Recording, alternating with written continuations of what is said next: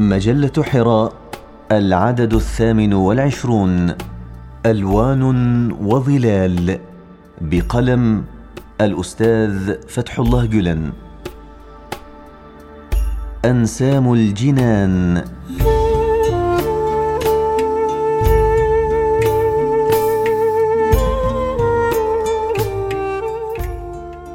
من الجنان أنسام تهب. بها الكعبة تضوع والطوافون هذه الأنسام يستنشقون فيسحرون ويذهلون ومن أشواقهم حولها يدورون ونورها يستشرفون. وكما الفراشة للنور عشاقة هكذا الجموع لرب النور مشتاقة.